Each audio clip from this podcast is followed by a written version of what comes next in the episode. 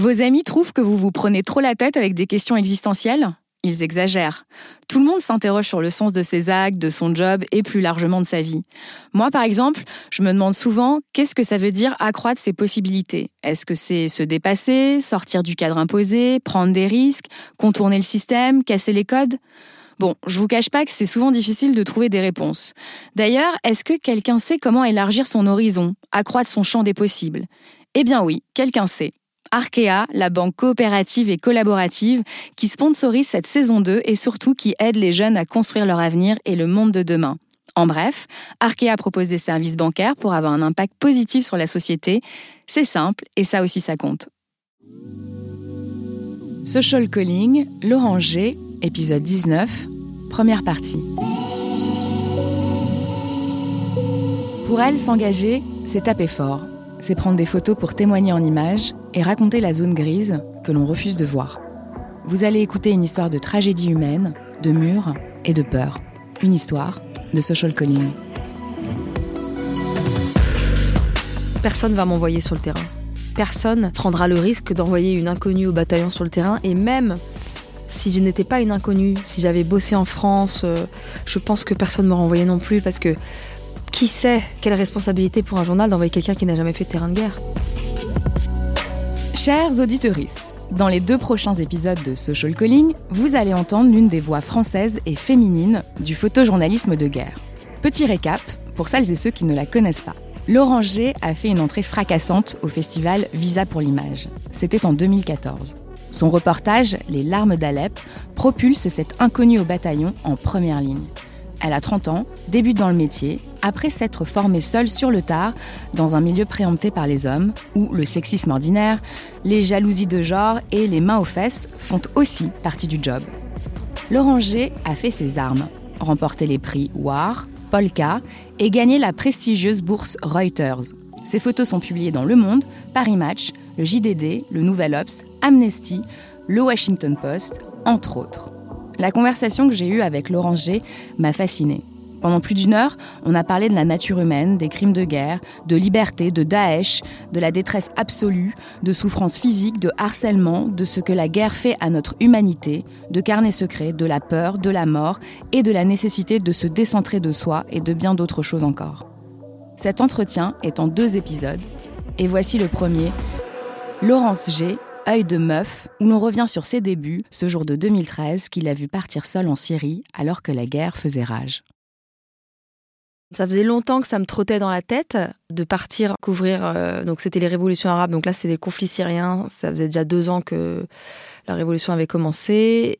Je lisais beaucoup sur le sujet et je, voilà, ça m'a vraiment donné envie de m'y rendre. Je voulais euh, très vite partir à l'étranger, mais bon, j'avais pas fait d'école de journalisme. J'ai appris avec une agence de presse. D'ailleurs, c'était une superbe expérience où j'ai appris la rigueur journalistique. Il y avait plein de confrères euh, et consoeurs qui partaient à l'étranger euh, ou même en France qui faisaient des superbes sujets auxquels j'ai participé aussi. Voilà, je voulais aller voir un peu plus loin. Mais bon, ça a pris du temps avant que je parte. Hein. parce qu'en fait, ça a 27 ans en fait que j'ai rencontré un photographe de guerre qui s'appelle Patrick Chauvel qui m'a vraiment donné envie de faire ce métier. À la base, je voulais comprendre pourquoi il risquait sa vie pour raconter celle des autres. Et euh, en fait, à force de discussion, euh, voilà, il m'a aussi transmis ce virus. Euh, j'étais très curieuse de vraiment de la nature humaine, mais ça, c'est ça, ça, ça date pas que de là. Depuis que je suis très jeune que je m'intéresse au comportement humain, à la nature humaine. Au lycée, je m'intéressais aux différentes classes sociales. Et je crois que j'avais une curiosité peut-être un peu morbide sur l'absurdité humaine et sur la nature humaine peut-être qui m'a amené aussi en Syrie, vu que ce que je lisais était terrible. Le régime bombardait les civils. Et donc, je voulais euh, peut-être voir par moi-même. Comment est-ce qu'on fait quand on est une jeune femme de 29 ans, qu'on n'a jamais fait de terrain, qu'on est encore moins allé sur un terrain de guerre, pour s'organiser, pour partir seule, faire une mmh. mission sur un terrain de guerre? Comment ça se passe? Personne va m'envoyer sur le terrain. Personne prendra le risque d'envoyer une inconnue au bataillon sur le terrain. Et même si je n'étais pas une inconnue, si j'avais bossé en France, euh, je pense que personne ne m'aurait envoyé non plus parce que qui sait quelle responsabilité pour un journal d'envoyer quelqu'un qui n'a jamais fait de terrain de guerre. Et moi-même, j'aurais franchement, ça me dérange pas d'y aller moi-même, euh, je préfère, ça me rassure, j'ai moins de pression de ramener les images. C'est la première fois que je pars, donc je ne sais pas comment je réagis sur un terrain de guerre. Donc à partir de là, je n'ai évidemment prévenu personne, euh, personne ne me connaissait et que j'allais là-bas.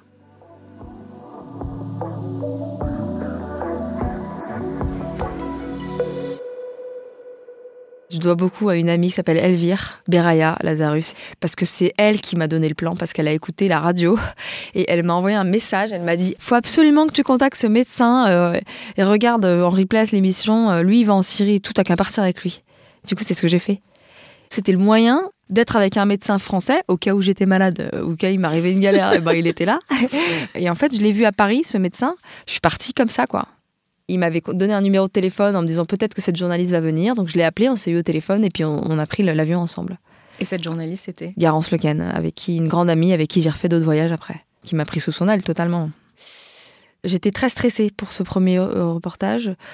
Je, suis partie avec un appareil photo, mais voilà, je, je n'étais pas photojournaliste, c'est-à-dire que je n'avais jamais, euh, à part quelques, deux trois manifs pour m'entraîner et des mariages le week-end pour apprendre à photographier et payer mon matériel. J'étais pas du tout professionnelle, donc euh, je ne savais pas comment j'allais pouvoir raconter en images euh, et si j'allais faire de bonnes photos. Ce qui me faisait peur, étrangement, c'était d'être malade et de ne pas pouvoir travailler parce que euh, j'attrape une maladie, une tourista, quelque chose comme ça. J'ai pris en compte ça quand même et c'était de de pas gérer la peur. On ne sait jamais comment va être notre réaction face à une situation de danger. C'était un bon test pour savoir comment on réagit donc face à l'horreur, face à des choses difficiles. Et, voilà, ça a été une semaine, mais assez intense. En photo, c'était pas bon, mais je le savais. Donc euh, quand on le sait, on s'améliore. Par contre, euh, l'expérience était euh, très forte et m'a donné envie de continuer. Et j'ai beaucoup appris sur moi, comment gérer les émotions. Et en fait, c'était tout au long de la semaine, euh, il y a eu des choses qui se sont produites, qui m'ont beaucoup marqué. Et le premier jour au dernier jour, il y a eu beaucoup d'évolution dans mes émotions. Et après, j'avais l'impression que je pouvais faire ce métier à la fin de semaine. Même si j'étais pas encore bonne en photo, je savais que je pouvais gérer ce métier, la peur, tout ça. Comment est-ce que tu gères ta peur, Laurence? Je me contrôle beaucoup, même dans la vie. Euh, je me lâche pas trop. Donc, j'ai des petites règles de sécurité que je m'applique à moi-même, c'est-à-dire que j'analyse d'où vient le danger. Donc, où est-ce que je me planque? Alors, il y a des réflexes naturels, c'est-à-dire je regarde les murs porteurs, les murs épais. Les gens aussi, parfois, les soldats. Si on est à découvert et qu'il y a plein de soldats, bah, je vais mettre pas loin d'un soldat. La peur coupe le souffle. On a moins d'endurance. Et parfois, faut courir. Une fois, on a dû courir euh, avec ma consoeur euh, Flore Olive de Paris Match. Sur une zone, on a fait une pause derrière un mur. Et c'était un peu bizarre parce que notre soldat qui était avec nous pour nous protéger, il avait peur, enfin, parce que le, chef a dit Bon, faut que tu partes, Laurence, là, il y a Daesh qui attaque, en gros, faut, faut se barrer. Il, nous avait mis un soldat avec nous qui a eu peur, qui avait peur et qui a presque fait un malaise euh, parce qu'il faisait aussi très chaud.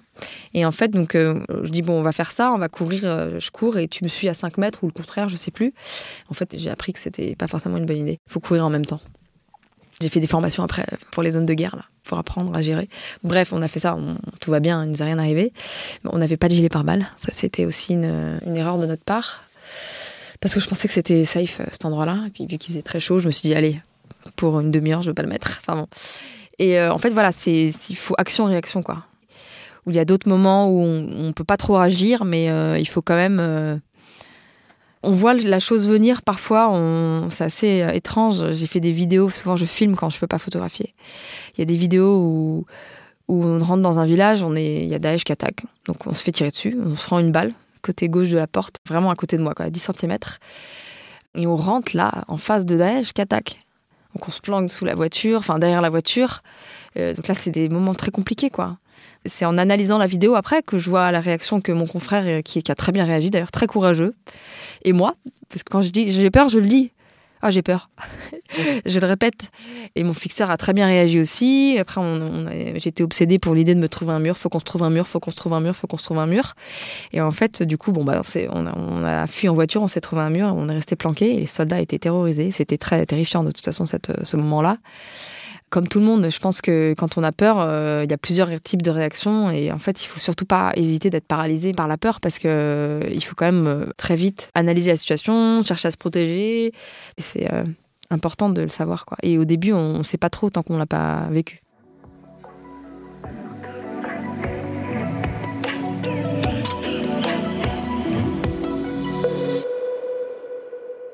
L'angle de notre reportage, c'était les hôpitaux ciblés par le régime syrien. Donc on passait du temps dans un hôpital, je crois que c'était dans une ville qui s'appelle Sarakeb. Et à un moment donné, il y a un homme qui arrivait blessé, mais très très blessé, qui hurlait à la mort. Il avait, je crois, plus de jambes, un bras en moins et des trous dans l'abdomen et dans le thorax. il hurlait, il hurlait, il hurlait. Et en fait, ça m'a traumatisé quoi. Et je me suis mise à pleurer ça coulait quoi. Et Garance me dit euh, attention Laurence, faut, pas pleurer devant les Syriens parce que bon eux ça fait déjà deux ans qu'ils en prennent plein la tête. Et effectivement, en fait j'ai fait oui oui oui oui et je me suis dit ok donc j'ai arrêté de faire la grimace des larmes, mais il y avait toujours les larmes qui coulaient quoi. Et j'ai fait mes photos, je me suis dit allez concentre-toi sur ton cadrage, euh, euh, mets-toi en mode mariage et j'ai fait les photos. Et en fait après je n'ai plus pleuré. Il y avait une jeune femme qui a 16 ans, pauvre gosse, qui était décédée. Euh, c'était abominable cette histoire. Elle est morte devant nous. J'ai pas craqué, j'ai travaillé comme j'ai pu. Euh, et en fait, on se blinde aussi, quoi. voilà, il y a le premier mort, le premier euh, blessé, et après, on faut, faut pas que ça nous paralyse pour la suite. La chance que nous avons, nous les photographes, c'est que l'appareil photo est un énorme filtre. Et ça me protège énormément de tout ce que je vois. C'est-à-dire que dès que je vois un truc horrible, je fais des photos. Est-ce qu'il y a des choses que tu t'interdis de prendre en photo? Je prends tout en photo, même les morts. Même les morts, je les prends en photo, mais je les diffuse pas forcément parce que voilà. Euh, puis bon, il y, a, y a des photos indiffusables. Hein. D'ailleurs, oui, c'est vraiment trop euh, indifusable, je prends pas de photos, mais globalement, je prends tout en photo. Je ne me censure jamais sauf si la personne veut pas. Et dans, ces cas-là, il y a, évidemment, je prends pas. si j'ai pris, j'efface, je m'excuse platement, quoi. Évidemment. Est-ce que tu peux me parler de ce moment en 2014 où ta carrière va décoller? J'ai décidé de me donner un an pour voir si le photojournalisme, euh, déjà, je pouvais en vivre et si ça me plaisait euh, autant. Donc en janvier 2014, je suis partie en Centrafrique j'ai fait trois voyages d'un mois et ensuite je suis partie euh, en Syrie et, ensuite j'ai fait. Il y avait une offensive à Gaza, donc l'opération bordure protectrice que j'avais un peu couverte. Jean-François Leroy, qui, qui dirige le festival Visa pour l'image, il, voyait mes photos sur les réseaux sociaux il m'a demandé de lui envoyer. Et en fait, je voulais pas le faire parce que je me sentais pas encore à ma place. Mais il a tellement insisté que j'ai envoyé mes photos. Il m'a appelé pour me dire euh, que j'avais une projection toute seule sur la Syrie. Ça, j'étais hyper fière. Les larmes d'Alep. Et deux projections collectives sur la Centrafrique et Gaza. Et en fait, c'était le dernier soir de Visa pour l'image. Du coup, donc personne ne me connaissait. Et donc, il y a, le nom du crédit à chaque photo. Et donc, euh, après cette soirée-là, il y a les rédactions, enfin des, des iconographes qui sont venus me parler, me demander qui j'étais. Et euh, c'est ce soir-là que je me suis fait connaître par plusieurs rédactions. Et petit à petit, j'ai commencé à travailler en commande et euh, c'était en 2014. À plusieurs reprises, euh, en faisant moi aussi une petite enquête sur toi, je t'ai entendu dire que ce métier t'avait permis de te décentrer de toi. C'est vrai que quand j'étais ado, j'étais mal dans ma peau. c'est ma mère qui me disait ça. Et elle me disait, euh, décentre-toi un peu euh, de tes petits problèmes. Et c'est vrai que ce métier t'ouvre aux autres. C'est pas que je suis centrée sur moi, c'est que mes problèmes, je vais les gérer différemment, vu que j'ai vu ceux des autres. Et en fait, ça t'aide à relativiser ta propre vie. On est tous des êtres humains et il y en a qui vivent des souffrances qui sont indescriptibles et qui s'en remettent aussi il une résilience de la nature humaine qui est assez puissante. Du coup, ça m'aide dans mon quotidien aussi, euh, de parisienne, de, française, ici en France, à surmonter ça, quoi. Je vois la vie différemment depuis que je fais ce métier, ça c'est sûr.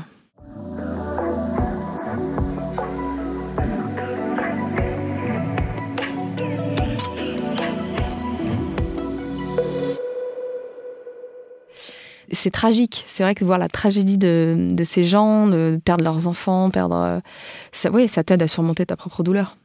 C'est sûr. J'ai eu une histoire difficile parce que j'ai perdu mon copain qui a eu un accident qui est, vivant mais qui est dans un état très compliqué. C'est ça et ça m'a beaucoup aidé. Mossoul m'a beaucoup aidé à surmonter ça. C'est quand même un métier où tu prends des risques. Mm. C'est quand même un métier euh, physique. Mm. C'est un métier qui psychologiquement peut être déstabilisant jusqu'où tu es prête à aller et à œuvrer finalement pour le collectif au détriment de ton individualité? Ce métier est un métier à risque, mais euh, je me le dis jamais que je risque ma vie, même si parfois, effectivement, il y a des moments de tension euh, qu'il faut gérer et qu'effectivement, il y a quand même beaucoup de pertes parmi euh, nos confrères. ça fait cinq ans que je fais ce métier. Il y en a déjà plusieurs qui sont décédés. Donc euh, c'est que c'est, mais on n'y pense pas quand on le fait en fait. Je, je, vis bien ce métier. Je vois des choses difficiles comme tous les journalistes qui couvrent ces zones, mais euh, je le gère assez bien pour le moment. J'en souffre pas. Je, je, ne suis pas traumatisée par ce que j'ai vu, je ne crois pas. Je pense que pour le moment, je suis totalement capable de le faire et euh, et voilà, c'est vraiment le journalisme qui, c'est une passion. D'aller chercher l'info, l'enquêter, tout ça, c'est une vraie passion. Donc c'est un plaisir. Je suis bien là-bas, moi, je me sens vraiment bien quand je suis sur le terrain. Même en France, hein, euh, en bas de chez moi. C'est pareil, quand je travaille en bas de chez moi, j'ai le même plaisir. Mais si je peux le faire à l'étranger, euh, autant le continuer. Alors on parle beaucoup de cette souffrance psychologique d'être exposé à la détresse humaine.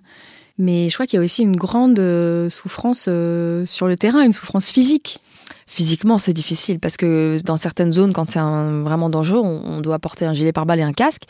Donc, avec les deux boîtiers, c'est très très difficile. C'est physique, c'est éprouvant, c'est physique. En plus, souvent, c'est dans des pays où il fait chaud. Oui, Mossoul, euh, à la fin, je mettais même pratiquement pas le gilet, hein, parce que franchement, c'était trop dur. On calcule nos images. Enfin, moi, je, je effectivement, pas une grande force physique. Je me rappelle de photos où il y a des choix à faire. Je les fais pas parce que ça veut dire que je vais devoir descendre dans un cratère de frappe aérienne. Je me souviens, donc c'était au moins 6 ou 7 mètres. Euh, pour faire une photo, en fait, je savais que j'allais galérer à remonter, donc j'ai pas fait cette photo. J'en ai fait une autre qui était très bien aussi, mais c'est éprouvant. Faut calculer. C'est pas. Il y a des photos que je ne prends pas, c'est-à-dire normalement, je, me baisse beaucoup pour faire les photos, pour mettre à hauteur de gens qui sont à terre. Ou... En fait, ça veut dire qu'il faut se relever. Donc, euh, ça fait mal au genou. C'est des détails, hein, mais euh, c'est difficile, quoi. C'est physique, franchement, c'est un métier très physique. J'ai un problème au poignet, j'ai mal depuis quelques temps. Et ça, c'est parce que je, fais, je force sur mon poignet. Et le corps, il, sature aussi, beaucoup. Et cinq ans après euh, donc cette première mission en Syrie, est-ce que maintenant c'est un peu plus clair pour toi euh, les raisons pour lesquelles tu t'es engagé mm. en tant que journaliste à aller sur ces terrains de guerre ou tu n'as toujours pas d'explication? Je trouve que c'est un métier qui a son utilité. C'est pour ça que je fais ce métier. Je me sens utile dans ce que je fais. Je trouve que c'est important d'aller chercher l'information. Je trouve que c'est important d'enquêter sur les choses graves comme les crimes de guerre. Et je pense que d'être témoin de l'histoire qui s'écrit, c'est nécessaire. Donc euh, c'est c'est ça qui me booste aussi pour continuer ce métier, qui est difficile aussi. Euh, c'est que je me sens utile en fait, peut-être plus que dans d'autres domaines que j'ai pu faire avant, où j'étais dans la mode. Euh, chaque métier a son utilité par ailleurs, mais celui-là me remplit de joie plus. Quoi. Je suis beaucoup plus heureuse quand je fais ce métier. Je me sens utile en fait sur le terrain. Ce, que j'aime, c'est vraiment d'essayer de, quand je couvre un conflit, de rencontrer tous les protagonistes, c'est-à-dire euh, tous les côtés. En Syrie, ça va être les rebelles, ça va être les Kurdes, les FDS, donc les forces démocratiques syriennes aussi, euh, c'est euh, aussi côté régime, et c'est euh, Daesh. Donc Daesh, ça va être par des, échanges sur WhatsApp, parce que je pouvais pas me rendre sur leur territoire, étant donné qu'ils avaient quand même décapité plusieurs journalistes et kidnappé d'autres. Ce que j'aime, c'est discuter avec tous les acteurs d'un conflit, quoi. Parce que c'est toujours gris, c'est jamais blanc ou noir il y a quand même beaucoup de noir, mais il y a aussi beaucoup de gris. Et là, il y a un sujet qui m'a particulièrement marqué, que j'ai fait récemment pour Le Monde avec mon confrère Alan Caval, c'est rentrer dans les prisons où sont détenus Daesh, c'est-à-dire 5000 prisonniers de Daesh qui sont sortis de Barouz, donc le dernier bastion tenu par euh, l'État islamique en mars 2019. 5000 prisonniers euh, en tenue orange, certains étaient mourants et on a pu travailler dans cette prison avec mon confrère et c'est un sujet qui nous a beaucoup marqué parce que ils paraissaient très inoffensifs et ils étaient dans une détresse absolue. C'est important de raconter ça aussi, quoi.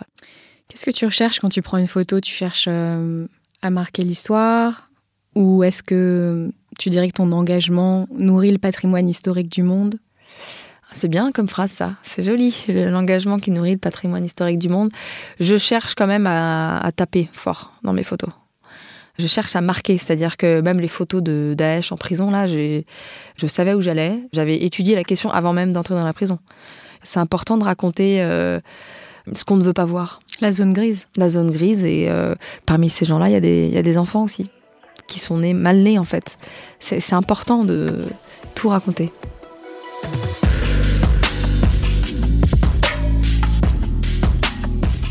C'était le 19e épisode de Social Calling. Merci pour votre fidélité. Je vous donne rendez-vous dans 15 jours avec la seconde partie de l'épisode consacrée à l'oranger.